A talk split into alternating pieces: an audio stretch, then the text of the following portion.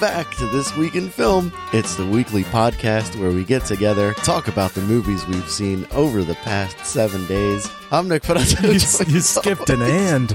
Did I? You threw a comma in where there's usually a Oh, well, that's what messed me up. Yeah.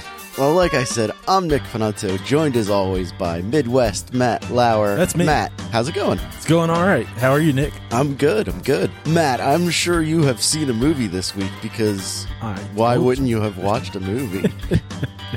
I did see a movie this week, Nick. I saw Terminator Dark Fate. Oh, wow. Okay. I guess it really made an impression on you since because before we started the show, you weren't sure if you had seen a movie this week.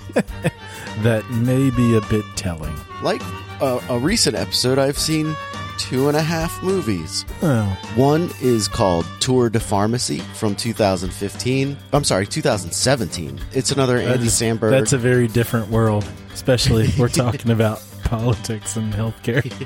it's another Andy Samberg mockumentary kind of thing. So I saw that. hmm I also watched another Tarzan movie because I was like, there's got to be a good Tarzan movie out there. Why would you think that? So then I watched Greystoke, The Legend of Tarzan, comma, Lord of the Apes from 1984. Oh, nope, don't remember that one. Neither did I. Greystoke? Yeah, stoke, like like you stoke a fire, Yeah. and the color gray. Uh, yeah, I'd assumed.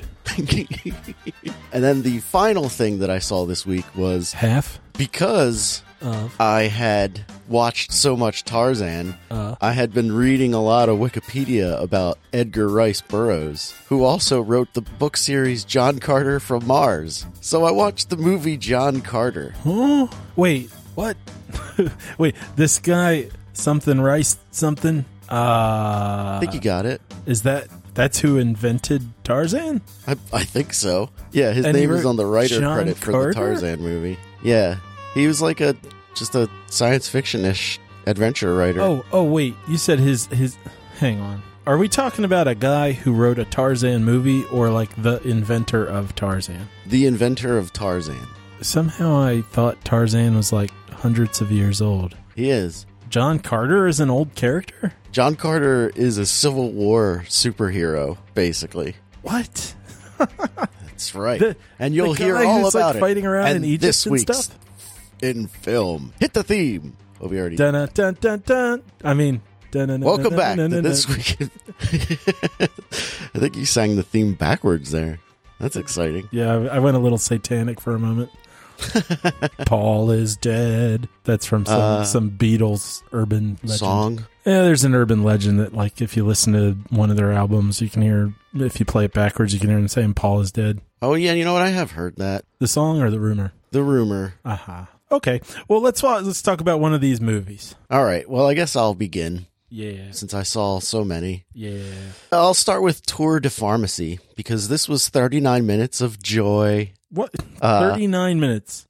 Yeah, That's not a movie. it's a short film. Hmm. Well, then in that case, I watched an episode of Black Mirror. Guess I'll be covering that too. Those are like an hour and 20 minutes. Uh, well, this is the one that was the the one you were talking about with the guy from Get Out. Oh, yeah. exercising on the bike. Yeah. Oh, you went out and looked for that? Uh, I like the actor, so I figured I'd ch- check it out. Plus, I've been putting off. Well, I've been wanting to watch Black Mirror, but Karina's never in the mood. So, and I don't watch much TV on my own. So Mm-hmm. this is uh yesterday. I was like, well, I'll go ahead and uh, watch some. I was I was waiting on something and, and killing some time. So so I was Okay. killing some time, and I figured I'd watch that episode of Black Mirror and catch up on that show a little bit. Oh, well, I'm sorry to hear that. That's like the worst episode of that show. It wasn't great. I don't know if it's the worst one yet. I, I think I've seen one or two that I liked less. I didn't care for the first one with the whole having sex with a pig episode. Oh, I loved it. I did not see that coming. Yeah, so I was like, whoa. fair enough. So, So anyway, Tour de Pharmacy Tour de Pharmacy. is, like I said, from 2017. It's directed by Jake Szymanski. Stars Andy Samberg. The cast of this is out of this world. It has Andy Samberg, Orlando Bloom, Nathan Fielder's in this, Joe Buck, who I hate, John Cena, the wrestler actor, James Marsden, Maya Rudolph, Danny Glover, Mike Tyson, Julia Ormond, Jeff Goldblum, and then unfortunately, Lance Armstrong, the disgraced bicyclist, the Cheater. is in this. Yes. And that's what this whole thing is about. It's about it's a mockumentary about the 1983 Tour de France or or something like that. And it's completely fictional and it basically just follows these five characters around uh, while they're on the tour. And it starts out with like 200 people in the race and then it just slowly dwindles down to just one guy left in the race because everyone has either been kicked out for cheating or quit the race. Uh-huh. and this was great. This was really funny. I, I really enjoyed it. If you haven't seen Seven Days in Hell, which is the other sports mockumentary that the Lonely Island guys made, uh, and that one is about tennis and Wimbledon. About uh, it's called Seven Days in Hell, and it's Andy Samberg and Kit Harington from Game of Thrones, basically just hitting a ball back and forth for like half an hour or however long it is. That's great. And I think this one might be better. Just the way that it's it's shot. It's a lot of it is shot. It looks like old footage and it just it looks like a real documentary. And what I really liked about this is John Cena is fantastic. Really? He plays, yeah, he's so good. And I, I, I really turned full, well, I've really turned half circle on John Cena because if it was a full yeah, then you'd feel the same way again. Right. I've done a complete 180 on him where I was like, I don't like John Cena to like, I think I really, really like John Cena now to the point where like the fact that he's in this new Fast and the Furious movie, I could not be happier because he was the best part of that Transformers Bumblebee movie, even though it was just the one line that I really liked. Right. And he's been in a couple other things where I was like, eh, John Cena's got he's got some comedy chops. He's he's pretty entertaining, and you know he's I just kind of like really turned the corner on him. And in this movie, he plays some foreign biker. I think his name is supposed to be Gustav. And in the 1981 Tour de France, they show a photo of him and he's like the skinniest looking guy. and then they, they cut to today's John Cena or 1982's John Cena and he's being interviewed by James Marsden and he's John Cena where he's just ripped and huge. And he's like how can you explain your extraordinary transformation from who you were last year to this year? And he's just like good eating and exercise. And the whole the whole show is about how every biker is on so many steroids and drugs that it's it's insane. And then there's like this huge freak out sequence where he goes insane and like kills a bunch of people. It's very funny. And in addition to the old timey footage so john cena plays the younger version of this guy mm-hmm. Gus- Gustav, but the old version is played by what's his name? Shit. Oh, I can't remember his name. Danny Glover. No. Danny Glover plays another person as an old man. Yeah, no, I'm, I'm just kidding. I I don't think uh, John Cena would look like Danny Glover in his old age. Uh, Dolph Lundgren. Dolph Okay, Lundgren yeah. plays plays old John Cena. Jeff Goldblum plays old Andy Samberg, and Kevin Bacon is in this, and he plays both himself as a young man and an old man, which is very funny. that is funny. Orlando Bloom is in it, but he's he doesn't have an old version. Uh, David Diggs is young Danny Glover, and it's it's pretty funny. It's very it's there's a lot of visual gags, and then there's a lot of uh like just like inappropriate swearing gags, like raunchy kind of humor stuff that doesn't really fit, but you're like that's pretty funny. I, I'll go with it. And it's uh Will Forte is doing it. There are a lot of strange cameos out of nowhere. Like there's a lot of sports cameos, like Mike Tyson and Chris Webber is in it. Chris Webber is a, like a basketball player from the '90s, and a few other people that I can't think of and or cheat while looking at the cast list quick enough. But even Phylicia Rashad is in this movie and she they go down this weird road where they're talking to they watch this video from the 80s about the way red blood cells work in the body. And all of a sudden it turns into the white blood cells are the cops and then the white blood cells are indiscriminately killing the black red blood cells. So there's race riots inside the bloodstream. And then the video just ends and they cut to Phylicia Rashad and she goes, yeah, I made that. I did it after my stint on Sesame Street, which they didn't appreciate. And then they cut to a clip of like these two Muppets walking around and this one Muppet who apparently is voiced by Kevin Clash, who's the voice of Elmo or was the voice of Elmo. And he goes, he goes up to her and he goes, Hey, how's it going today? And she, and her character just goes, man, back the F off. but she says the actual word. Oh, And, uh, JJ Abrams shows up and he, and I he talks that. about it and it's very good. It's very good. The one thing that I think, uh, oh, and Jon Hamm is the narrator of the whole thing. And I always like when Jon Hamm shows up in comedy stuff. The one thing that really kind of doesn't sit well with me is the Lance Armstrong's participation in this yeah. because uh, Lance Armstrong is, you know, disgraced Tour de France cheater. Yeah, Uh, Mike like Tyson's 17 a rapist, and they threw him in there. Yeah, that's true, but everyone likes Mike Tyson now. So. Do they? Mm, I I always forget when I see Mike Tyson. I'm always like, "Hey, Mike Tyson." Yeah, I'm not a big fan of throwing him in stuff. But anyway, I see But- what you're saying though about Lance Armstrong too. Like, But like, at least should- Mike Tyson paid some sort of punishment for his crimes, whereas Lance Armstrong just got to walk away from the whole thing while destroying the careers of everyone that got him to where he was. Hmm. So like, Lance Armstrong's still a very wealthy person Mhm. and suffered. I mean, he's suffered public disgrace and like a lot of investigations, but for the most part, has gotten off pretty scot free for cheating for many, many years. And this movie basically makes fun of that. And he plays into it where he's the, the, the running joke is that he's the, the man behind the, the scenes who re- revealed everything. He's the, uh, he's the voice and silhouette.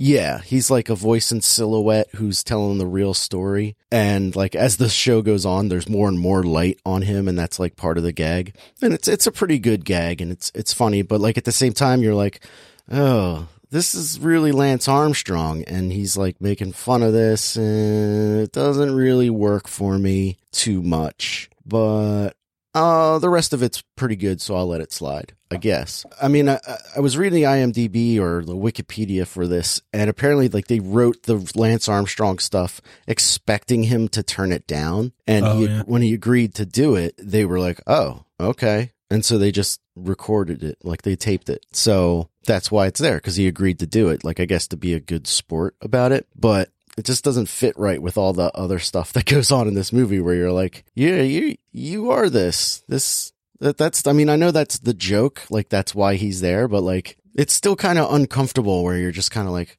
eh, okay. So, so with this whole thing, is it is the movie kind of a joke because this isn't that big of a deal, or to your knowledge, are drugs in racing supposed to be a big problem? I I, I never heard anything about it other than Lance Armstrong, so I don't know if it's like Oh yeah, You know, like drugs and bicycles are well, I mean, I guess you could say like the like the steroids in baseball is just like it is in bicycling. Okay. Like everybody, everybody was doing it at one point, and they probably still are. They just can't test for it, kind of a thing. Like they don't know how to find it, or they don't want to. But it, it was it was huge. Like bicycle bicycling is huge around the world. Uh, and then like the Tour de France is their Super Bowl that goes on for like the month of July. So there's a lot of money at stake. Which is why they cheat. And then if someone else cheats and you find out they're cheating, everyone else is going to cheat too because otherwise you're going to lose your job. So that's that's how the world rolls. All right. But- Yeah, I mean, I guess I'm not surprised that in any sport drugs are big. yeah. Bicycling was the, the Lance Armstrong thing was difficult for me because I believed him when he said he didn't, he wasn't cheating because he's like, I've done all these tests, blah, blah, blah, blah, blah. And then he did cheat. It, it- it's the same way I felt when Alex Rodriguez got busted for cheating in baseball, where I was just like, dude, you didn't have to do this. Like, you were perfect without this. You didn't need it. And then it's like everything's ruined. Like, I don't know if, if, or I doubt if Lance Armstrong, because one, I don't know enough about cycling. I've ridden a bike or two in my day. I had a sweet 10 speed. And and I don't know enough about Lance Armstrong other than I know who he is and he won a bunch of Tour de France's. And that was pretty crazy that he was able to do that. No one's ever come close to doing what he did, I guess. And then to just be a, a cheater and then not only a cheater, but like a rat, like you ratted everyone out when you finally got caught. Like you busted, you came down on everyone just to try to get yourself clear. Like he's just kind of a snake. So screw Lance Armstrong.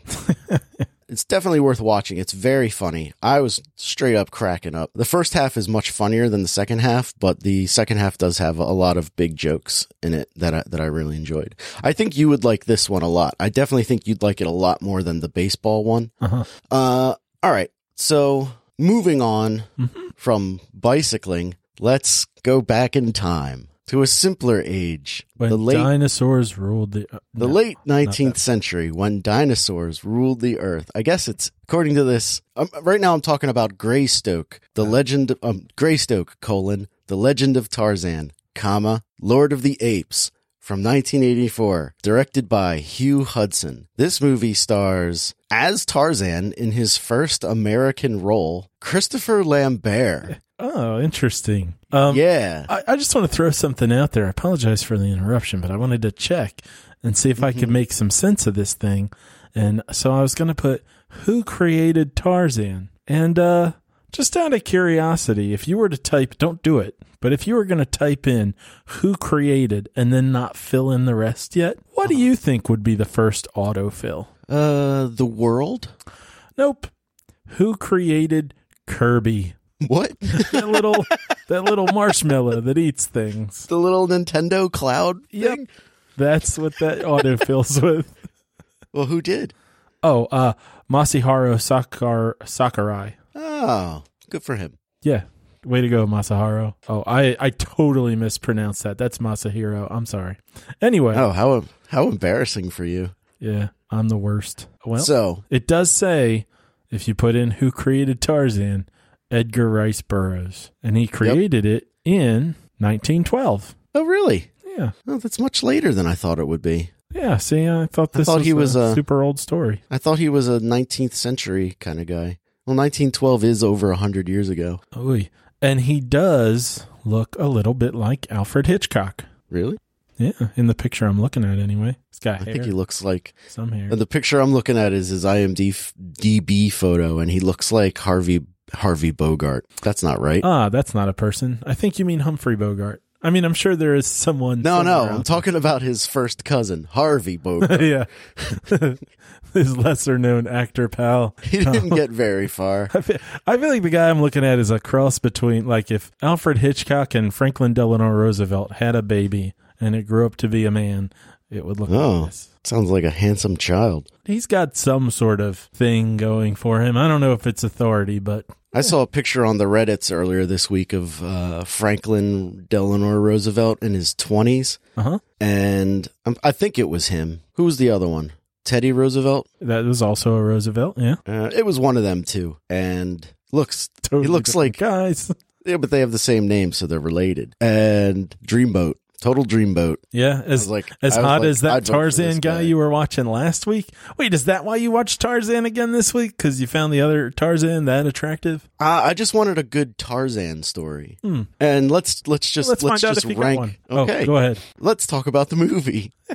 So this tells the story of Tarzan. And unlike the movie from last week, this movie starts off in the past where the movie from last week takes place after he's been rescued back to society. Right. This movie takes place or starts before he's born when his parents leave this big fancy English mansion and then get shipwrecked in an African jungle. And then the mother has a baby who eventually becomes Tarzan and she dies of malaria or something. And then while the dad is mourning over the death of the mom, this large gorilla comes into their gigantic Swiss Robinson treehouse that he's able to craft Uh-huh. and beats him to death Oh, with God. his f- fists. Yeah. This is after. At this point, my daughter was very sick last week. And anyway, she, so we're watching a movie together Yeah. and she's just like kind of just paying attention while she's like in and out of sleeping. And she wakes up just in time to see this angry gorilla who kills Tarzan's father. His wife gorilla or one of the lady gorillas has a baby uh-huh. and he doesn't like that baby. So he kicks them both out of a tree. And Wait, the the wife ape and the baby, or the yeah, the wife, the wife ape and the baby ape. wow, Yeah. He kicks them both out of a tree and she's able to like catch herself, sure. but she drops the baby uh, and we get to watch a, an ape muppet hit a rock and die. oh god. Yeah. Now, it- it- uh, so these gorillas that And I had show to explain that to my daughter. Oh, yeah. I, I don't feel good for either of you. Um, now, when these apes are showing up, and you know this this ape is like killing the dad, is this a person is a, in a costume? Is this a Yes. uh, These these are men these are men in ape costumes, but not like Planet of the Ape costumes. These costumes look fantastic. really? Yeah, like really like to the point where like a lot of times you're like, "Oh, that's definitely a guy in a costume." But other times you're like, I wonder if this is actual gorilla footage because I don't know enough about gorillas to to know the difference. But they look the the costumes look great. They they look really good. So the the filmmaker should be commended on that on that. And um, so anyway, baby Tarzan's upset because you know he just saw his father get beaten to death, and then the mom gorilla comes in and she goes, "Oh, I need a new baby." Oh, because we just watched her other her new baby. There's a lot going on in the beginning of this movie. So the the mom gorilla has another baby, and we watch this one basically starve to death because it can't drink f- breast milk for some reason. Hmm. And then she's just like picking up its arm, and its arm is falling, and she's like, "Oh no, another one." I just got no luck with these kids. Oh, a human baby. I'll take this one. And so she takes Tarzan and, and raises him with the gorilla tribe. And it's at this point that the movie starts time jumping a little bit to show how the passage of time and Tarzan's getting a little older here and there. But until Tarzan turns into Christopher Lambert as a, a young man, lot of full frontal nudity on this kid which is Ew. really uncomfortable. It's it's like 80s nudity too, so it's like it's not like graphic, but it's definitely unnecessary Uh-huh. to to see it. And then there's also some parts where like you're looking at this kid's butt and it looks like it's been spackled shut. I I don't really know how to explain that. Like it it just doesn't look like two cheeks, if that makes sense. Where you just It's like, like, one. It's like a unibut. kinda, yeah, Like it just looks plastic it uh, looks- Ken doll or something. Exactly, exactly. Like it just looks like there's just like a little divot and then it smooths out. And you're like, what is going on? Oh, there's his dick. Oh, God. No more. Please stop. Please stop. And then I guess Christopher Lambert Why did I like, get so close to the TV trying to figure out his butt? and then Christopher Lambert shows up. I guess he was like, I'm not going to show my dick. So Tarzan wears pants or like Tarzan wears his loincloth now and a belt that he found for some reason. And so he, he wears that. So Tarzan, the, The plot. the plot. So Ian Holm is in this and he plays, I think he's supposed to be the guy that uh, Christoph Waltz is supposed to be in that last Tarzan movie. Okay. Except that Ian Holm's a good guy and Christoph Waltz was the bad guy, but they both have the same mustache. so I assume they're the same person. Maybe they're not the same person. Maybe that's just how you indicate that that time period. Perhaps there, there are a lot of fancy mustaches. I, I wanted Mhm. to see these uh these apes, and you're right, they look really good. But I also ran across a picture of Christopher Lambert where he's got a loincloth, but then he does just have this belt. It's like everything's pretty much like, okay, this guy's in nature. Nope, here's a belt Yeah. from somewhere. Uh, so Ian Holm is on this expedition in Africa, and he's with a bunch of. Uh, he he's from Belgium, and he's with these. I don't know Dutch soldiers or whatever. Anyway, everyone gets killed but him, and Tarzan rescues him and kind of nurses him back to health. And because Tarzan's never seen a a person who wasn't black before, because there are black people in the like African tribesmen who hunt gorillas, and one of them is what killed Tarzan's monkey mama. And so Tarzan doesn't like them, but like this is the first time that he's seen a white person. So he's like intrigued by Mhm. him. So he like basically keeps him like a pet a little bit. And then they develop this relationship like over time. Like I guess Ian Holm is supposed to be there for a couple of years, kind of recuperating with Tarzan. And then eventually they make their way back to civilization. And along the way, Tarzan Tarzan proves himself to be super smart because he learns how to speak like four languages and, and including ape. And I gather from these pictures at some point he also fights a Black Panther. Yeah, he he does kill a panther, and that's how he like a stat. He like he becomes king of the monkeys or king of the gorillas, and you know there's there's that whole dynamic. Uh, and then eventually they make it back to England or whatever to his family's estate, and they're able to like prove like his uncle recognizes his son in him anyway. I don't know. His grandfather recognizes his son in him,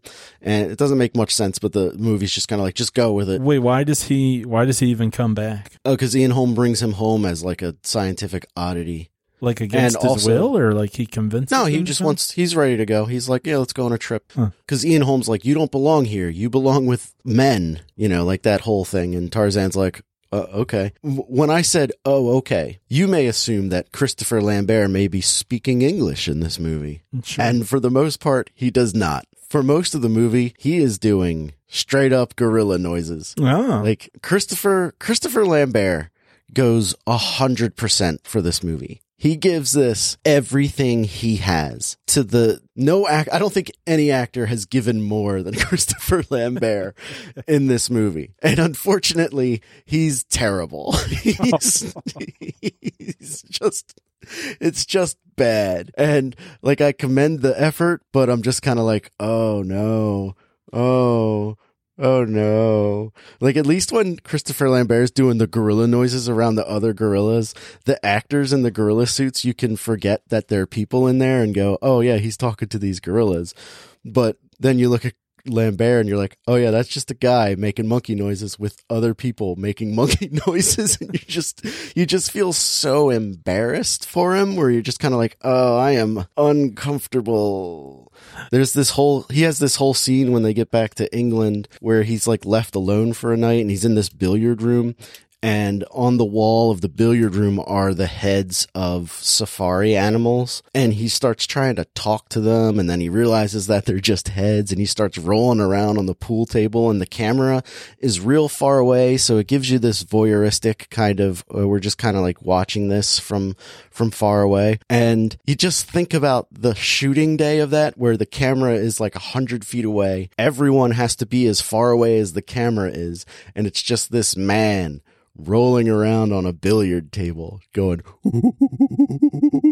for like five minutes. It goes on forever and crazy, just crazy. is Uh, I I don't know that I've ever seen Christopher Lambert in anything. Um, is he generally bad? he's generally bad but Wow. entertaining. Like he's in Highlander and Highlander is is pretty fun. The first Highlander is pretty fun. It's it's not a it's a I mean, it is a great movie, but it's not great because of the acting in it. Like it's just kind of a cool movie. Uh, and it's it it works. But this movie, not so much. Andie MacDowell is in this. I was just about to ask because like every now and again I'll run across a picture of her, and now I just ran across a picture of the two of them. but I'll just have to send you. So you go ahead and tell us. Tell us All about, right. about Andy Uh, McDowell being in this. Oh, first of all, I didn't know Andie MacDowell existed in 1984, and this apparently was her first film, like her first film ever. And she looks like she's. Whoa, yep, that's your movie. Okay. Yep, that's that's your movie right there. She looks nothing like Andie MacDowell, which is weird. Like I guess Andie MacDowell has had some work done, which is disappointing because I think she's just gorgeous and but you know, whatever she wants. Anyway, she is so young in this. But like not like Jennifer Connelly young in uh what's that Jim Henson movie? Yeah. Like she's she's like a young woman in this. But apparently they didn't like her voice. So I believe according to the IMDb, Glenn Close did the dubbing for her. Wait, they So- they just voiced over her whole performance. Yeah. Huh. So, so that's just kind of weird, especially in this movie where Christopher Lambert is quote unquote acting. So that's going on. Is there a moment in this movie where, for some reason, he crawls all over the dead carcass of an elephant? Yes. What's that about? That's him and him and Ian Holm are hanging out, and Ian Holm's trying to explain to him what civilization is, and Tarzan misunderstands him or something, and he's like, "Oh, I know what that is. It's this elephant body." And Ian Holm's like, "No, no, you're you're getting it all wrong, you idiot. he's, he's just frustrated because Ian Holm's a pretty good guy in this movie. And this, this movie is, it tries to be something that is greater than it is. Like it, it's definitely trying to do something where it's trying to tell this serious story of, of Tarzan. And after I watched this, I looked up on IMDb because it's my only source of news, what other Tarzan movies there are. And in 1981 is that Tarzan the Ape Man, which mm-hmm. has Bo Derek in it, and that's supposed to be an absolute disaster. And then every two years, two or three years until about 1919, there's another Tarzan movie. From 1919 till like 1975 or 77, there's a Tarzan movie. Huh. Yeah. And most of them, according to the rankings that they all have, are terrible. Like this is like one of the highest rated ones. Really? Uh, aside from the Disney one. Yeah. Uh, there are a few in like the 40s that are supposed to be very good, but there was one that was listed from like, I think the 50s that's like four hours long. Whoa. And it has like, and it has a 5.0 rating, which means it's gotta be a disaster. I'm not watching that. That is a long time to watch. Yeah whatever. It's definitely the, any movie that gives me the vibe that I get when I think of watching a Tarzan movie. but uh, this this was not very good. It was long. It's meandering. It's self indulgent. Apparently, it's directed by the guy who directed Chariots of Fire, which is a movie I've never seen. No, never seen but I know the I know the theme song to it. Mm-hmm. But I've I've never seen the movie, and this was his follow up to that, so it was like a real prestige picture for Warner Brothers. But here's the tagline for the movie. This is on the poster. All right. mm-hmm. In 1886, following a shipwreck off the west coast of Africa, an infant child became part of a family of apes who raised and protected him. As he grew, he learned the laws of the jungle and eventually claimed the title Lord of the Apes. Yet, Years later, when he was returned to civilization, he would remain uncertain as to which laws he should obey, those of man or those of the jungle. Now, the director of Chariots of Fire captures this epic adventure of a man caught between two different worlds. How big is this poster? It's crazy big. Er, I mean, like the text. That's the a text lot of is, information the text on the screen is more than there are pictures on the screen. And the one picture, Tarzan just looks like Willem Dafoe in that Jesus movie. Not the Passion of the Christ, the, the one that Scorsese directed. I never saw it. Uh, I never saw it either. But he, he, he just looks like Jesus. He's got his arms out and he looks like he's wearing a crown of thorns. And you're just like, what? Grace Greystoke? Tarzan? What? Is this poster? This was the marketing campaign for this movie. And its budget was $30 million and it made 45 million worldwide. So guess it's a success, but they didn't make another Tarzan movie until that Disney one. I just ran across a picture from. Uh, okay, I gotta send you this one too. Okay, this is from I guess the the Bo Derek movie. Oh yeah, that's supposed to be borderline pornography. Uh that would explain what I'm looking at. Oh, I just got a text message. Yeah. Oh my god. yeah. Oh my god! I didn't realize that was a. there's a. Yeah. There's a. That's right. There is a that. Ew. Yeah. Gross. Okay. There is a hilarious death in the movie where Tarzan's kindly uncle gets hammered drunk at Christmas and he's very old and he's like, when I was a kid, I used to slide down the steps on a tray on a silver platter and that was like the skateboard before the skateboard. Those are my words, not really his. And also, he's not a southern gentleman. And so he tries to slide down the stairs and then just kind of kills himself. And then Tarzan is very sad and he makes a lot of ape noises and carries the body around. And then Tarzan's at an opening for a museum. And at the museum, there's like a lot of African exhibits and he just tries talking to all of them and he gets freaked out and he's like, I gotta get some air. And while he's getting some air in an alleyway, he can hear a chimp screaming for help. And so he goes towards the sound and finds his ape dad, uh, or it's either his ape dad or his ape brother. And then he rescues him. They go wild in London or wherever they are, Greystoke. I don't really know and until the police shoot his ape dad out of the tree that they're both in. And then tarzan's very sad. And then they and then Ian Holm's like we have to return him to the jungle. And this one scientist guy who was in love with Andie MacDowell is like oh but does he want to go? And then Christopher Lambert walks up to him, gets right into his face, and he says, Half of me is the Earl of Greystoke. And then he leans in even closer and he, and then he says, the other half is wild. So we go back to Africa and he kind of runs off to be with his ape friends. And that's how it ends. Hmm. It is long. It's over two hours long and it's uncomfortable at best. And yeah, it sounds like it. Uh, at certain points, you're just kind of really laughing. And then at other times, there's naked children running around. And the naked children thing gets me really uncomfortable because not only are you like not only are you shooting this kid like running around without any pants on, but in between takes, you know, he's just kind of standing around, you know, waiting for the next take to start. So there's just this naked child. Like, who was looking out for the welfare of this kid? Like, I know it, it, it like sometimes is necessary, but there is a lot of naked kid in this movie, like where you're just like, ah, unnecessary. Especially because Lambert is wearing clothes later, where he's like, I'm not going to get naked. I wear pants. I, I wear jungle pants. Put pants on the kid. Like, have him wear the loincloth the whole time. Like, he's, he's just kind of modest like that the whole time. Or make Lambert be naked because then that's like another barrier he has to cross in order to become accepted in society or become a part of society. So, uh, I don't know. Still haven't seen a good Tarzan movie. I, I've seen that Disney one well, uh, something tells me you'll be checking out that one with Bo Derek soon.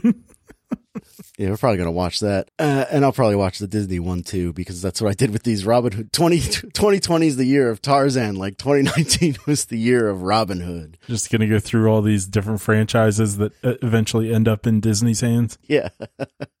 I think I'm done with that. All right. Let's leave Terminator for last and I'll just, right. I'll just finish up with my Burroughs-a-thon. So John Carter from 2012, directed by Andrew Stanton. It stars Taylor Kitsch, Willem Dafoe, Thomas Haden Church, apparently. Bryan Cranston is in this for some reason, and a few other names here and there. Dominic West, who I only know as McNulty from The Wire and the mean senator from 300, the senator that rapes Leonidas's wife. So, but he's always going to be McNulty from The Wire to me. So it's always nice to see him though.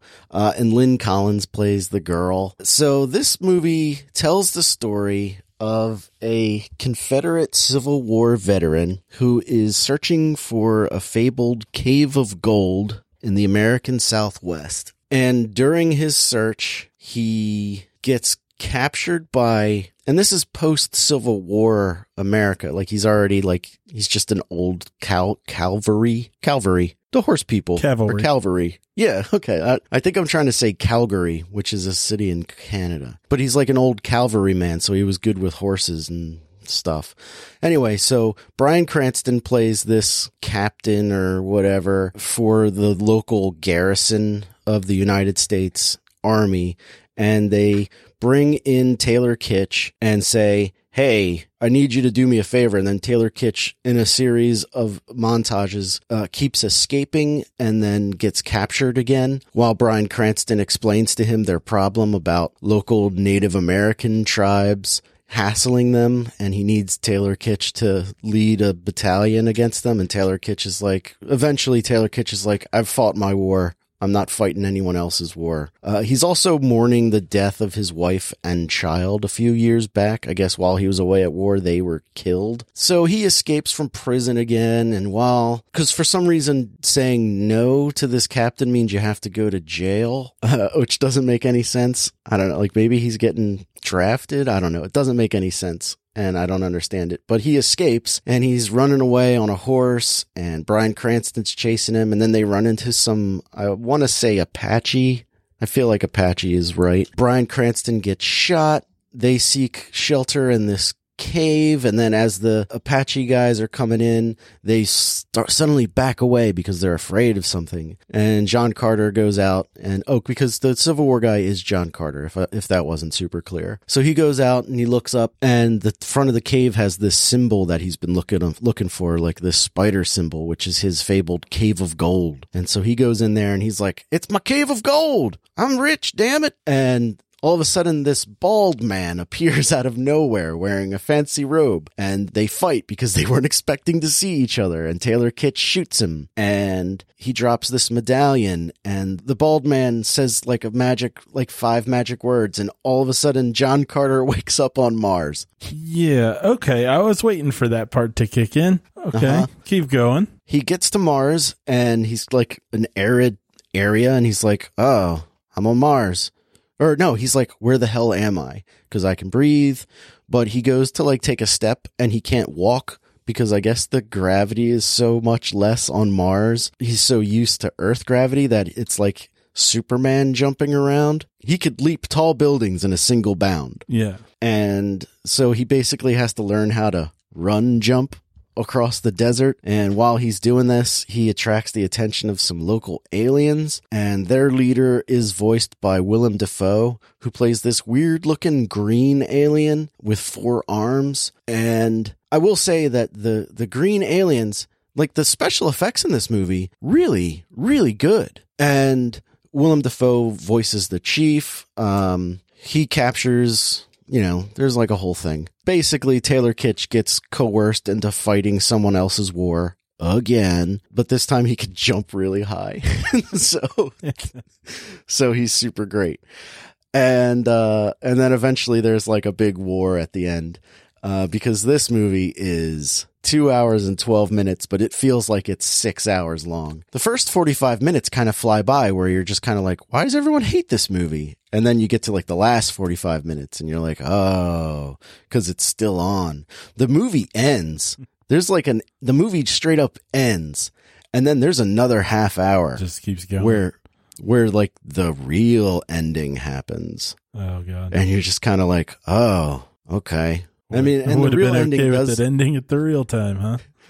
I mean, like the real ending does tie up some loose threads, and I guess it follows the storyline of the book, but, Uh-huh. which I have not read, which is called A Princess of Mars and was written before science was invented, which is why you can jump really high on Mars. And so uh, the, the, the movie does wrap up many of its loose ends. Whether or not they're done well is a different question. So, like I was saying, the special effects are really quite good in this. There are some that are really bad where you're just like, why is this in this when everything else looks so amazing? Like apparently Andrew Stanton, who was the director and one of the writers on it, he's a Pixar director. He directed like WALL-E and I think a couple of the other really successful Pixar movies. And so this is his first live action movie and he wanted to tell this story because I guess he was a big fan of the books when he was a kid. But one of his demands was complete creative control, which is something that not a lot of directors get Mm-hmm. In their entire careers. And for some reason, they gave it this to him with a budget of like $250 million and went over budget or very close to going over budget. And this is a movie that looks like the script for this movie seems like it would have been a big hit in 1992 Uh-huh. it's got it's got that feel to it where you're like oh this is like post jim henson labyrinth kind of Kind of Stargatey. yeah yeah yeah that's that's pretty good i like that that's a great comparison yeah stargate is a way better movie stargate's awesome Just out of curiosity, when's the last time you saw Stargate? Uh, probably too long ago. Uh huh. Yeah, I, I bet Yeah. it does not hold up. Don't go back. Don't go back. I really enjoyed Stargate too, and uh, I watched it maybe about six, five or six years ago, and I went, oh, oh, oops. Oh, that makes me sad because I'll often think of Stargate and go, "Oh, I need to watch Stargate." And you're wrong, but I understand. Oh, no. yeah, yeah, yeah, yeah. anyway, like the like I said, the special effects are really good, but at no point do you feel like you're on Mars. hmm It just Yeah. feels like you're in the American Southwest. I- Everything. I, I gotta say, like I I thought it was taking place in like the Middle East or something. I didn't even know it went to Mars. I just remember him in the commercials or reviews or wherever I've seen clips of this before. Like I I thought he was in in the Middle East somewhere, not but but having like superpowers of some sort, and there was like some sort of creature effect or something that seemed otherworldly. But I didn't think he was actually uh, on another planet. Yeah, it's it's pretty pretty crazy and and the fact that they don't do anything to make it seem like mars like i mean the backdrops are vast and and gorgeous but i don't know if it's just utah because apparently that's where they shot much of this movie and thankfully much of this movie is shot in like real outdoors or at least really feels like you're outdoors Mm-hmm. but you don't feel like you're on another world at all. Especially since the first half of the movie, or the first chunk of the movie takes place also in the American Southwest, which just looks the same, but with a blue filter on it. So you get to this place and you're like, well, why don't they just put a red filter on it so that it just looks Marsy? Mm-hmm. I don't know. And then you saying that thing about the Middle East reminded me of another thing that I had thought while watching it, and it's that I don't know why this guy's got to be a Civil War veteran because it doesn't play into the movie at all. And I think it's only there because that's what happened in the book. The book is about a Civil War veteran getting transported to mm-hmm. this place. Like I, I imagine like they're trying to stay close to the book, but apparently like they change. The director said stuff about how he wanted to stay as close to the book as possible, but then would make like these great changes or, or um, huge changes to the story in order to propel the plot along. And I'm like, well, if you're doing that, then you're not stay, sticking to the story. So just make everything work then. Yeah, You know, like don't make him a Civil War vet if being part of the Civil War never comes into play. Like, like the fact that he's really good at riding horses doesn't matter in this movie at all because he rides like a future motorcycle the whole time. Like he's got like a, a sky cycle or something, and he like. Sh- shoots laser guns but like half the time he fights with a sword so it's it just doesn't make sense like just make him like a an, ar- ar- an Iraqi or an Afghanistan vet and have it take place in modern times. Like you could still go looking for gold in modern times. In fact, it makes more sense now because nobody's out in the Southwest looking for gold. I don't know. That's just a couple of the thoughts I had while watching it is that there, there's no reason for this movie to take place in 1885 or whenever, whenever it's supposed to, except for the fact that that's how it was in the book. But if you're changing everything else, then make everything else fit with modern times too. Because that's one of the things like this movie everything about it is it's not a bad movie. It's i've seen much worse. I think it's way better than that greystoke movie that i watched and leaps and bounds better than the I just saw something way worse. Better than that tarzan movie from last week and those are both edgar rice burroughs characters which is why i'm comparing them but Right. but like this movie's just like boring. Like it's it's so slow. It plods along. It doesn't it's just it's just a movie from a different age and it's just kind of a shame i feel bad for this taylor kitsch guy because he does a pretty good job especially since half the time he's not acting against people like you can tell he's just talking to a tennis ball on a stick and he's doing his best and he's not great to begin with he's the guy who was gambit in that wolverine origins movie No. Yeah. and then, the, like, he's in movie jail now, I guess. He's not allowed to be in things because he was in this and it lost all the money in the world because Yeah. no one wanted to see their poorly marketed, poorly made film. yeah. So I, I don't blame him. I think he's doing the best job he can. Which, well, didn't didn't it sink a studio? no, this is Disney. Oh, is it? Okay. Yeah. Disney, I mean, Disney lost like $225 million on this, but But they're still 225 going. million. to, to Yeah. my, to my uh, it's, it's been my impression they're still doing stuff. Yeah. So, but like, you know, like movie accounting, like no movie ever makes a profit. So that's that. I don't think I have much more to say about this. Okay, Yeah. I think I'm, I think I'm done with. Edgar Rice Burroughs. Sounds like a good thing to be. Apparently, the books are very entertaining, but I am not going to read them. Oh, really? You spent a couple hours watching the movies and you don't want to go spend tons more hours reading the books? Nope. Who would have thought? Well, I forced myself to get through all those Narnia books, and I never even made it through that first Narnia movie. Oh man, I saw something on Instagram the other day where someone had a couple pictures from Narnia and they were like, you know, I think this movie is overrated. What does everyone or underrated? What does everyone think? I'm like, no, no, that movie was terrible. Didn't you see that in theaters like six times? I saw it in theaters five times. you had to because you were mentoring kids. Yeah, I was And- working with and they- foster and kids, you were like, we were taking "Let's go see a movie." theater. Yeah, and they Yeah. they all wanted to see it, which I couldn't really blame them for. But the way things were lining up as far as scheduling goes, I was taking them all separately, so I just kept having to see this movie, and I had seen it before I saw it with any of them because one of my friends wanted to see it.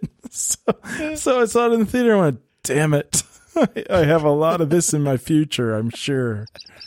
Oh no. Did you ever see any of the other ones? You know, I I don't know how many there even are, but I think I did turn on the second one sometime while I was like cleaning my old apartment or something and like wasn't even in the room most of the time. And it didn't it didn't look any better, but it didn't pain me as much cuz I didn't spend 12 hours watching it.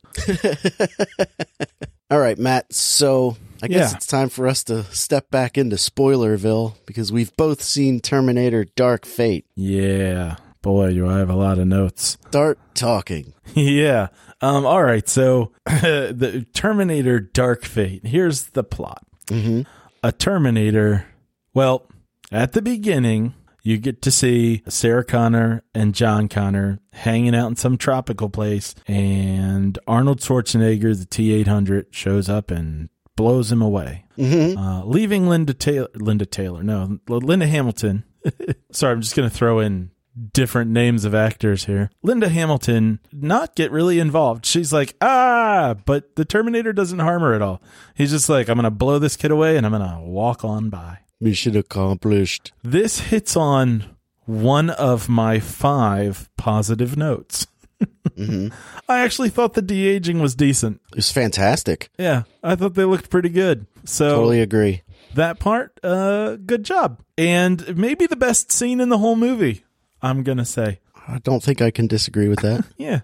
So then after that, I mean, all you're doing with that part of the movie is setting up that John Connor's no longer a character. Uh, Although, boy, are we going to hear him referenced a lot, uh, Whole lot. or referred to. Um, so then, cut to now, and there's a young girl, and a Terminator has come back to save her, and a Terminator has come back to kill her, and the first one that's there to save her, it's different because she's human. She's an augmented human. So basically, she's just a squishier Terminator. Um, also, she's a lady. oh, and she's a she's a she. So that's completely Yeah. different. And you know, there was a Terminator sent back to kill her. So she's basically John Connor. At some point, that gets spelled out completely, just in case the audience is really incredibly stupid. I guess. So then, Unbelievably spelled out. yeah, in those words.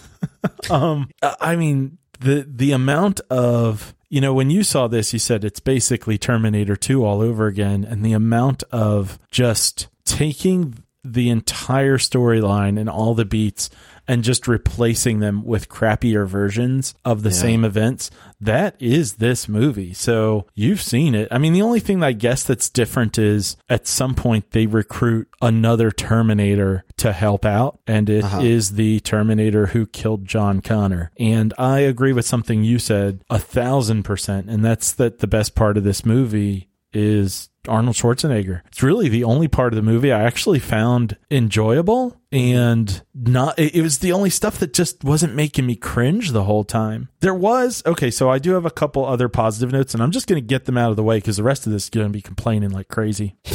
I thought the colors were good. yep. um I thought You there know, were you say that, but I agree. yeah, I thought there were some decent visuals just in terms of like composition and color. You know, I was like, oh, Yeah. this is kind of like uh if it were good, it would be Terminator 2 but more colorful. Uh there's a Yeah. point where uh the Terminator's getting ready to show up and the model, I don't know, Mach 9 or whatever it is, is going to show up and they show like electricity and ice. And I was like, oh, you know, that's kind of a nice visual. This this is about as good as the positive notes get people. Oh, dang, I already spoiled one by saying that stuff about Arnold Schwarzenegger because he's the best part. So I got two more left. Um, there is a line, spoiler alert, where Linda Hamilton or Sarah Connor says something to uh, the, what's her name, Grace. Is the human Terminator hybrid person. And uh, she says something smart ass to her, and the woman goes, She says something like, Oh, I, I hear it, or something. And Sarah Connor's like, Well, I don't hear anything. She's like, yeah, well, you're not an augmented super soldier from the future, are you? I was like, okay, that was a funny line. And I gotta say, that's probably, aside from Arnold Schwarzenegger, one of the only lines in this movie that's delivered well. I, I really hate to say it because I really wanted to enjoy Linda Hamilton. I thought she was terrible in this. And I didn't think the woman playing Grace was good either. And, and I don't get the impress- impression that she's a bad actress. I just feel like it was a bad fit. Like she got into the physical, you know, shape to be able to do, you know, this physicality stuff. But in terms of like delivering her lines, she just had that I'm trying to sound tough thing going for her the whole time. And Yeah. I kind of felt the same way with Linda Hamilton where I'm like, "Uh, you don't have to put on a deeper voice to to be tough. You were tough as hell in uh Terminator 2. Just deliver your lines like you're not trying to be hard." Yeah. it, it, it really made me cringe throughout the entire movie. I, I, I, it was really frustrating. The other good thing that happens in this movie is that there's a moment where the T 800 is pretty much beating the hell out of the, the Mach 9. And then, I mean, he's just kind of throwing him around. He's not actually getting anywhere, but he's mm-hmm. beating him around.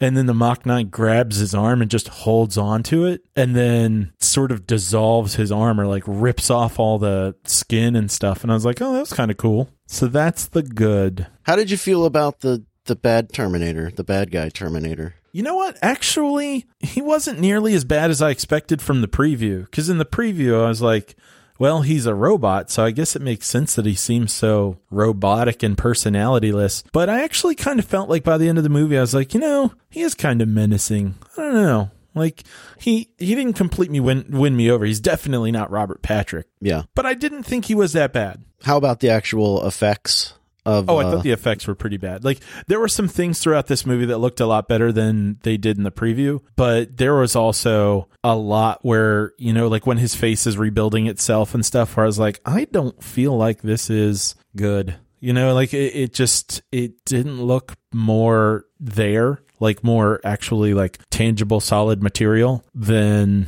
effects did back in I don't know, quite some time ago, maybe in the 90s. So Yeah. there, there, I, I will say there were special effects that I thought I saw in the preview that I was like, oh, this looks better than that. So I don't know if they dressed him up a little bit, but I don't know. I still, I still thought there were a lot of shots that could have been better. hmm. Okay. I still think the matte black Terminator is pretty cool. I think that's just looks neat. Just in terms of like the, like the black robot version, Yeah, it just looks cool. the design of it, I can get behind. I, I can say that. I just just like a new coat of paint. It's just Yeah. like we've had Yeah. this silver car for 30 years. Here's a black car. I didn't really get a sense though of whether or not that the metal part, like the skeleton part, was actually completely solid or if like there were the physics of things seemed really strange because there were times where I'm like I feel like the the skeleton version is also really flexible. Like there would be parts where he's getting torn in pieces and I'm like, so the skeleton's getting torn in pieces along with the skin right now? What's going on here? Um, so I couldn't quite figure out what the mechanics were supposed to be of that, but it, it didn't really matter that much. This movie sucked. The other thing, like you were talking about it, is uh, like how he's menacing and, and stuff. And I think the only real time that Robert Patrick talks in the first Terminator is when he's like pretending to be a cop. And then at the end where he's like, call, to John. John. Call John now. And it's awesome. And in this movie, you get the scene that you didn't get in Terminator 2, where Robert Patrick is facing off with Arnold Schwarzenegger with the Connors behind him. And you don't have Robert Patrick going, We're both robots. You should join me in destroying him. Instead, you just have two robots who don't need to communicate verbally, just not. There's there's no need for lines, so we don't have to have them. And in, in this movie, you have that scene where the robot tries to convince the other half robot to join forces to to stop them for no reason, Uh-huh. and you're just uh gross. There was a line somewhere towards the beginning in the intro. It was like kind of stupid and pretty sure it was Linda Hamilton saying like, I am terminated. And I was like, what? No, this is, this is bad. Uh, th- yeah. I guess same thing, you know, like throughout the movie, there's, even if it's not like a bad acting moment, there's still a lot of overly dramatic line delivery with like long pauses. So that was, I don't know, lame. Some of my notes are really specific. Like there's a scene where Grace is walking around with a shotgun sticking out from a coat that she has on her arm. And I'm like, I get that the coat's there, but there's a shotgun sticking out of it. Nobody's noticing this. Being like, hey, you're walking in with a giant gun, aren't you? This movie has a lot, a lot of revamped lines. There are quotes from the other movies, like, I'll be back. But then there are other ones where it's like, I won't be back. And hmm. There's a moment where instead of saying, come with me if you want to live, Grace is like, come with me if you want to not die in the next 30 seconds or something. I'm like, that's, that's terrible. If you're going to rip off the lines, just go ahead and rip them off. Cause it sounds even worse when you try to do that, that thing from like the amazing Spider-Man where, where Martin Sheen's like trying not to say with great power comes responsibility. so he's like, uh, you know, if you can do a thing, then by being able to do that thing, you're kind of obligated to probably do that thing. Yeah, that sounds better. good good work. Do you think it would have been better if, like, uh, I said they dived into the making it a little more campy, like a little more less full of itself or less serious? um no.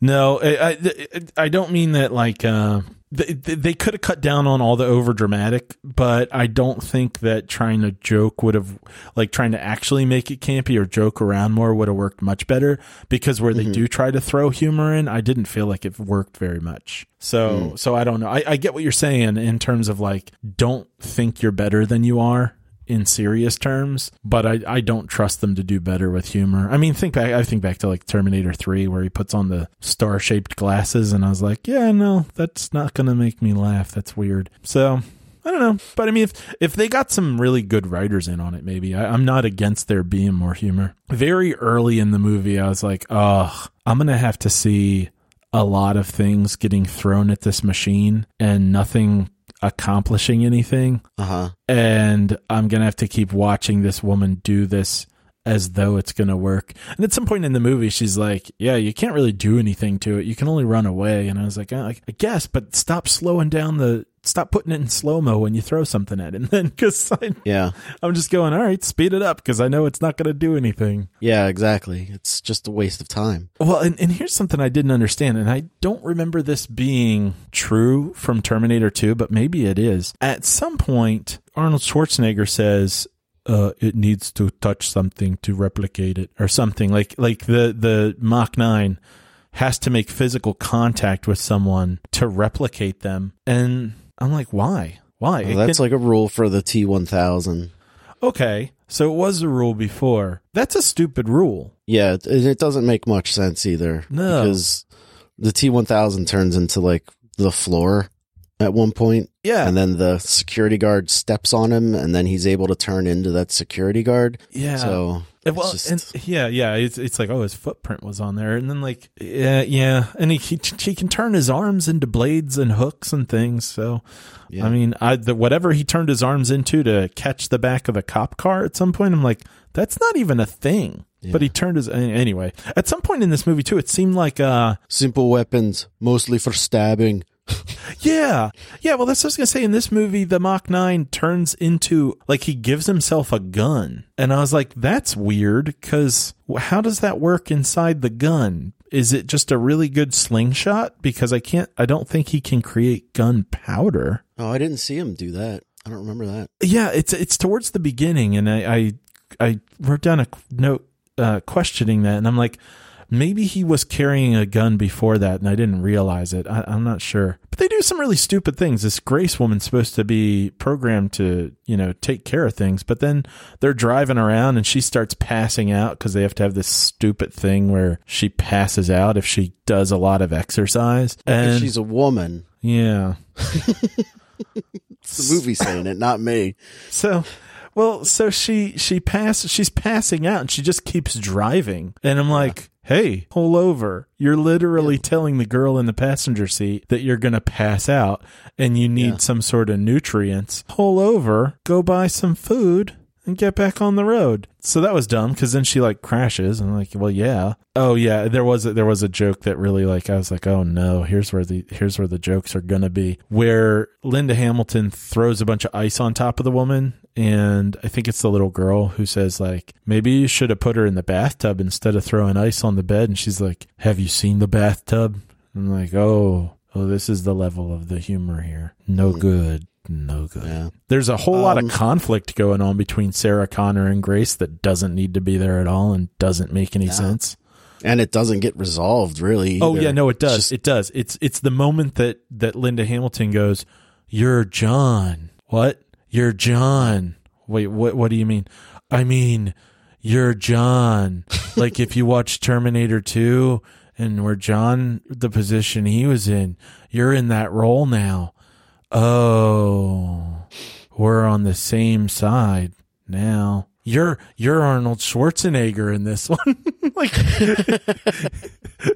okay, listeners, she doesn't actually say that, but she does say all the John stuff. She totally explains like three times in a row to the girl. I think That I she think is the half John of her lines in this this movie are her saying John. oh yeah, all over the place. Also, this movie falls into the same kind of trap that Genesis falls into, which you have to watch. No, I do not, Watch and I won't. One. Nope.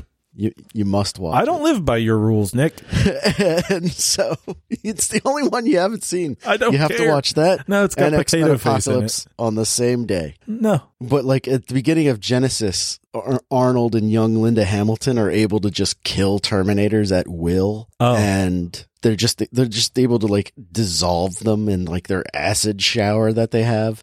And then in this movie, Linda Hamilton's been spending the last thirty years. Arnold Schwarzenegger will text message her when a Terminator comes online in our time, and then she'll just go kill it. Like that's a thing you can do. Yeah. You can just kill a Terminator, and she's been doing it again and again and again to the point where when she shows up in this movie, bored. she's bored. She's bored to tears and terrible at her job. Yeah. No, she shows up and she's like, "All right, so I just killed that thing. I'm gonna throw a bomb over the side of this uh, bridge, and uh, I'm gonna go That'll walk wrap down up there." this adventure. Yeah, it's okay. Looks like it's dead. Oh, they stole my car. Damn. Here's another kind of jokey line. So, uh, Whatever. Oh man, and there's another. Uh, there are a lot of lines in this movie that are terrible. I didn't write them all down, but here's another one. So there's a moment where they decide that they need to train the young girl to be a fighter for three minutes, and so they're like, "Here's a gun," and she they're like, "Shoot these things," and they're like, you know, cans on tree stumps or something and she misses it and it's like oh yeah she doesn't know how to do this yet. And so linda hamilton's like well you don't know how to shoot a gun yet? Here's one that would probably rip your arm out of its socket. Why don't you shoot this one? And then she whispers in her ear as though this is her motivation that she's making up and asking her to imagine it. A terminator just killed your whole family. A Terminator did just kill her whole family, you heartless bitch. That is not. That is not a. Hey, you're learning how to pitch, and imagine that the guy that bullied you as a kid is watching you pitch. Throw like Yeah. you've never thrown before. It's just, ugh. And and and if that's supposed to be the point that she's telling her something that did happen, that's pretty heartless to act as though she forgot that. Uh huh. Like, oh, you just need me to remind you that your whole family's dead. Ugh. Meanwhile, the guy who literally shot her son to death is right next to her. Ugh, yeah, yeah. And then there's some backstory that actually takes place in the future where whatever her name is, I don't even see, I don't even know the name of the main girl because she's called John more than anything. She in the future tells, teaches Grace how to fight and stuff and then saves her and sends Grace back to save herself or whatever. Mm-hmm. And none of that works at all. Like it, it seriously looks as though that part of the movie is supposed to take place like the next year. The girl is the same age it looks like. Yeah, and doesn't she look like she's nine years old or something? Absolutely. Like, doesn't she look younger later? Yeah. Yeah, it it doesn't work at all. And there are a lot of moments in this movie where people should be running and they're not. Yeah. They're just walking around like, hey, you know what? I know that thing just fell into that pond that we're standing right next to and that it's been trying to kill us the whole time. But let's Mm-hmm. walk around slowly. Yeah. I did like the the last shot of the Terminator, like when it melts itself or whatever. I thought that looked cool. Oh yeah, and then they just leave the skull there because an arm was enough to start Skynet before, but a whole Terminator Yeah. skull is fine to leave laying around. Two two Terminator remains just laying there. It's stupid, but it looked neat. it did look neat. I'm not gonna lie, the imagery was fine, but I was just sitting there going, "Wait a minute, you're leaving? What? yeah. How have you not learned? You've been through this six times." Yeah. Sometimes the Terminator can change itself into different shapes while it's on the move. Other times it stands still to like, oh, I want to turn my hand into a javelin. I better gotta stop moving. I gotta think about this. Yeah, this is so. I, I took some notes, some that are under the heading good, some that are under the heading bad. Now I'm in the weird section. That's my 3rd section.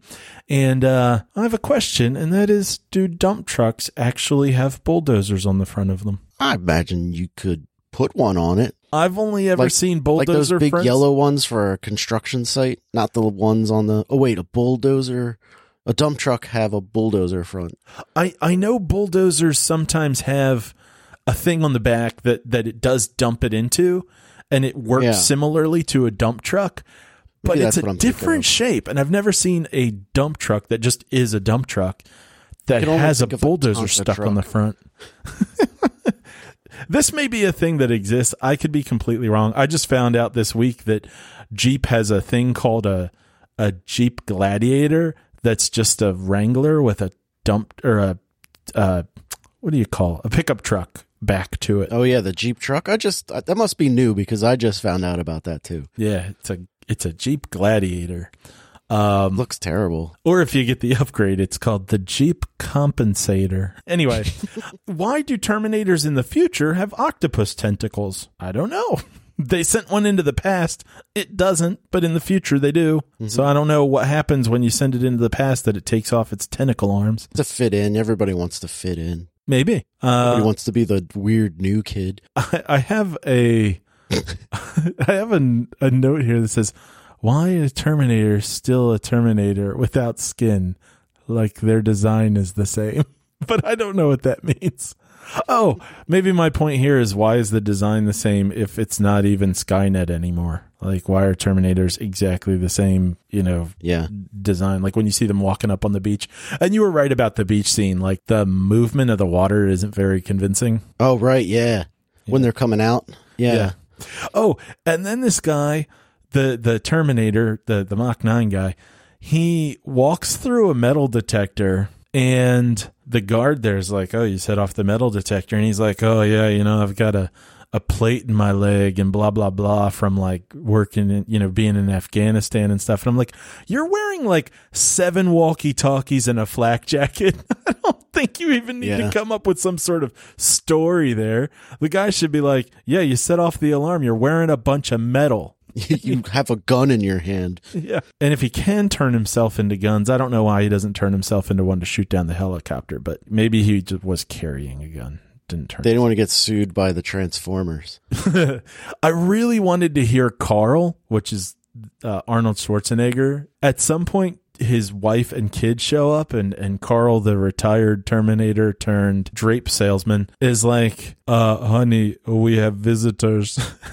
She's like, visitors? And then they cut to later, and I'm like, no, no, no. I want to hear this explanation. I really want to hear what he comes up with as an excuse for these visitors. I Uh, wish this movie had more Carl. He's the best character. Like, absolutely by far. I still stand by what I said where it like it needs more silly Arnold. Like when they're having that big fight on the airplane and then he falls or whatever and he like slides next to somebody, he should just be like, "Hi, this is crazy." Like just kind of little things like that I think would have really amped or like made it Just a little it more better. been more enjoyable. it would have given him something to do. Yeah. Well, Like- Arnold Schwarzenegger looks great in this movie. He does look great. Yeah.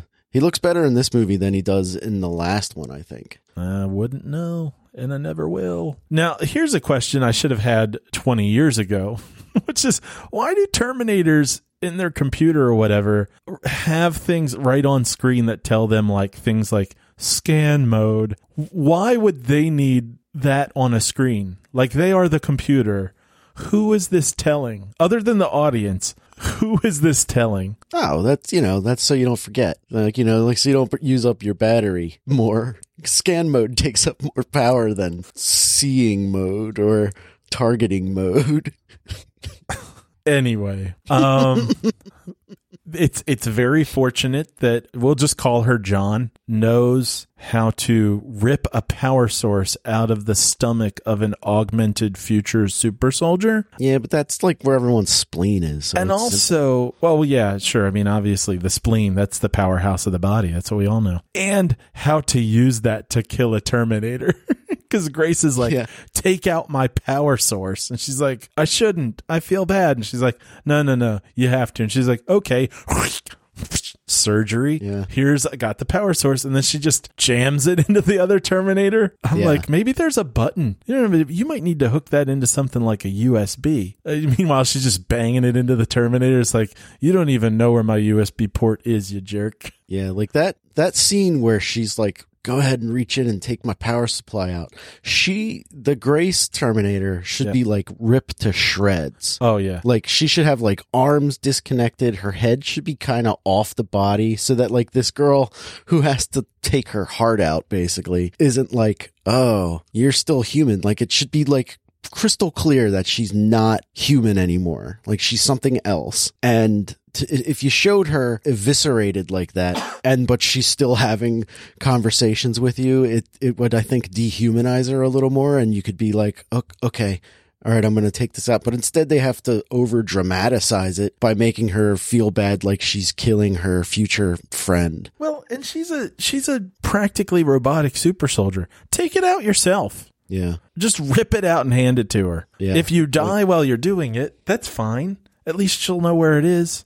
Maybe have it glow or something. Also, Anyway. Grace should be like, hey, this is the last time we're going to see each other until the future when you send me back in time. You know this is going to happen to me. yeah, Do yeah, yeah. something about it. Tell me, prepare me in some way. Maybe maybe send back more than one person. Yeah, like, I mean, John Connor doesn't tell about that? Kyle Reese explicitly to bang his mom. He just knows it's going to happen because that's what happens. But, I mean, I feel like, I feel like John Connor gives Kyle Reese a fair shake to make it.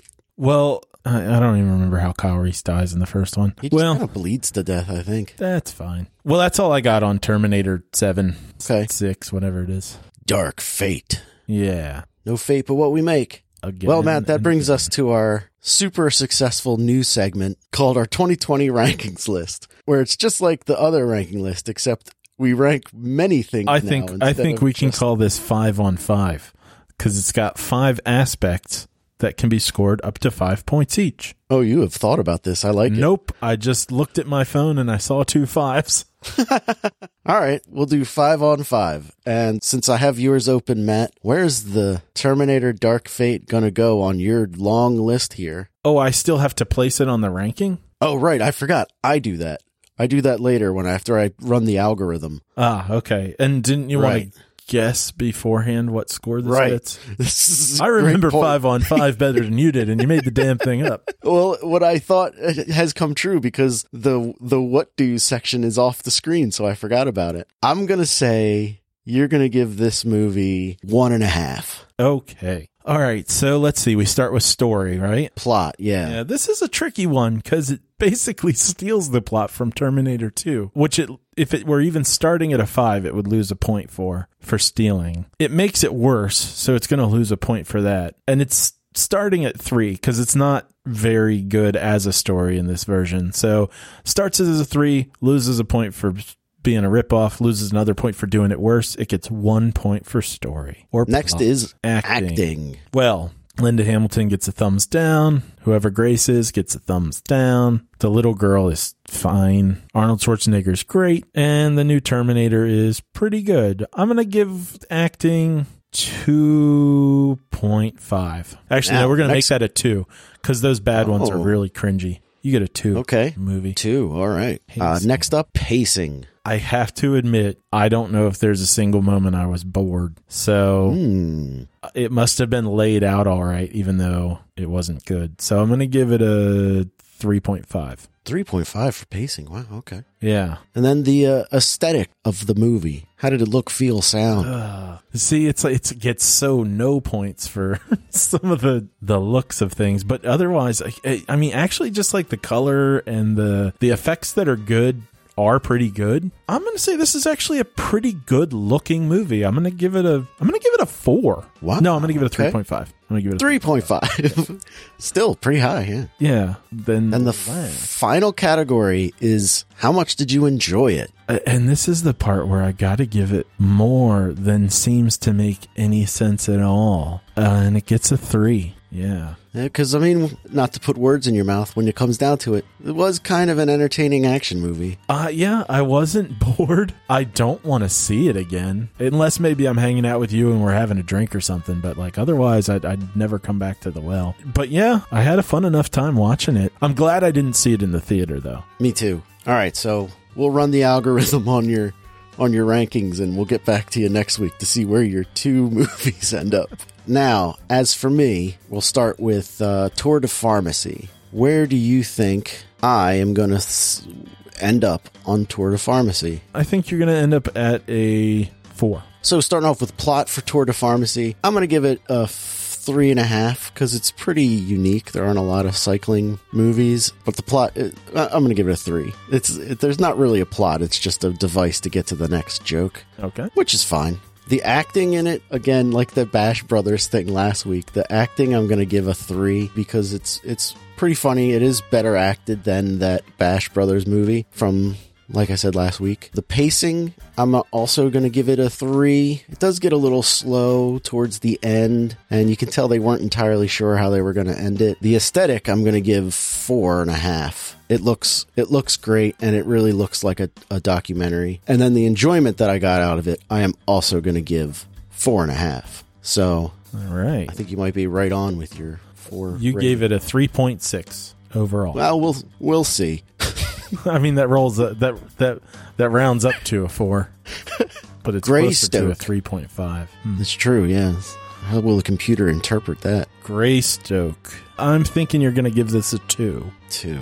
Okay. Plot of this movie. It's kind of an interesting plot. It's poorly executed, but it's an interesting plot. So I think I'm going to give it two and a half. I kind of want to give it three, but no. The acting. This one I, f- I feel bad about because Lambert, like I said, he's given it everything he's got, but what he's got is not good. It's He's just bad. But like Ian Holm is good. Andie MacDowell is good, even though it's not her voice. The old man is good. She's Uh, good, even though it's not her voice. she looks fantastic. She's good at looking like she's saying stuff. Somebody else is good at making it sound like it. Andie MacDowell in Groundhog Day is like the most beautiful woman ever. In this movie, it's like a younger version of her, and you're like, kind of want Groundhog Day Andie MacDowell instead of this one, but this one's still very pretty. But I don't get to hear her talk, so that's I like Andie MacDowell. Maybe this goes more into the aesthetic part than the the performance part. I don't know. Your call. Yeah, You're the one who watched. it. uh, I'm gonna give it for sheer effort alone a three wow, for acting. that is yeah, a lot of generosity to effort. because he's really trying, and I, you- I can. How do you know he's I really trying if it's not good? there are parts that aren't as good as others, and you're like, oh, this could have all been like that. Pacing, I'm going to give it a two. It is long and it goes on for forever. The aesthetic, it looks like they really did shoot it in Africa, like a lot of this stuff. Uh, I could be wrong. I, I'm always bad with spotting that stuff, but at least it doesn't feel like you're on a set. The stuff in England is very nice looking. So I'm going to say, like, the look and feel of the movie, like, it feels like a movie. Three and a half for aesthetic. Okay. And then my enjoyment level, I am going to give it a two and a half. No, straight up two. It doesn't deserve the half. But that might go up over time. Like, the more I think about this movie, I think the more I kind of liked it, but I- it's not good. Well, overall, you gave it a 2.6. Yeah, okay. Matt, what do you think I'm going to give John Carter? Oh, Well, I don't know, man. Now that you now that I've seen how freaking generous you were to Tarzan, uh, I'm gonna I'm gonna go with a 1.5. Ooh, okay. The plot of this movie is it's a two and a half. It's a two and a half. Uh, just for being unique. I, I imagine if this movie was exactly the same, but did do what I said, where he's just like an Afghanistan war veteran, Uh-huh. I would give it a much lower plot because it's still just as boring. But because it takes place in the Civil War, there's a bunch of Civil War stuff that goes on. You're like, ooh, neat costumes. So I don't know. I, I imagine that should play into the aesthetic a little bit, but I don't know. acting, this movie gets a two, hard two. At one point, I thought that one of the aliens was played by Cate Blanchett, and it's not her; it's some other lady. Pacing, uh, this movie plods. This gets a two. Uh, no, this gets a one and a half for pacing. It is a it is a slog to get through. The aesthetic, uh, it looks really good, except that you never feel like you're on Mars. So I'm gonna give it a three for the special effects alone. And then my overall enjoyment of the movie, I'm gonna give a two. I'm gonna give it a two. So that's that. What's that number come out to be? 2.2. Oh, okay. 2.2. It's higher than Greystoke. Well, that makes sense. No, All right, was it good. Greystoke 2.6? Was it? I think that's what I said. Wow. Because I definitely like this John Carter movie more than Greystoke. That's funny. Wow, the list just continues to surprise us week after week. Yeah. Anything for Midwest Matt recommends this week. Let's see here. If you haven't checked it out, I, I have mentioned this show before, but I think it was before we started putting M- Midwest Matt Recommends on the website, which I know you're actually not anymore anyway. Website out- needs help. check out one good thing I, I really like the two hosts on there they sound like they're just two dudes who have been friends for a while and they watch bad stuff and see if they can tease anything out of it that they find enjoyment in Okay, great. Well, if you would like to send us a message and tell us what you saw in movies this week so that we can discuss it on the show, send us an email at thisweekinfilmpodcast at gmail.com or contact us on almost all of the social networks. I think that's it, right? Isn't that usually all I say? and then you say if that's the end of the reel we'll see you next week in film and remember, judge movies, not people. Mackenzie Davis still looked like she's wearing a scarecrow wig in that movie, doesn't she? Doesn't her hair look like it's made out of straw? Uh, who's mackenzie davis The Grace. oh you know i didn't really notice her hair that much Oh, go back and look up uh, Simple Jack from Tropic Thunder and enjoy yourself a little laugh. oh okay I'm gonna actually I'm gonna send you a text right now. okay there it is uh yeah i guess her haircut is similar to that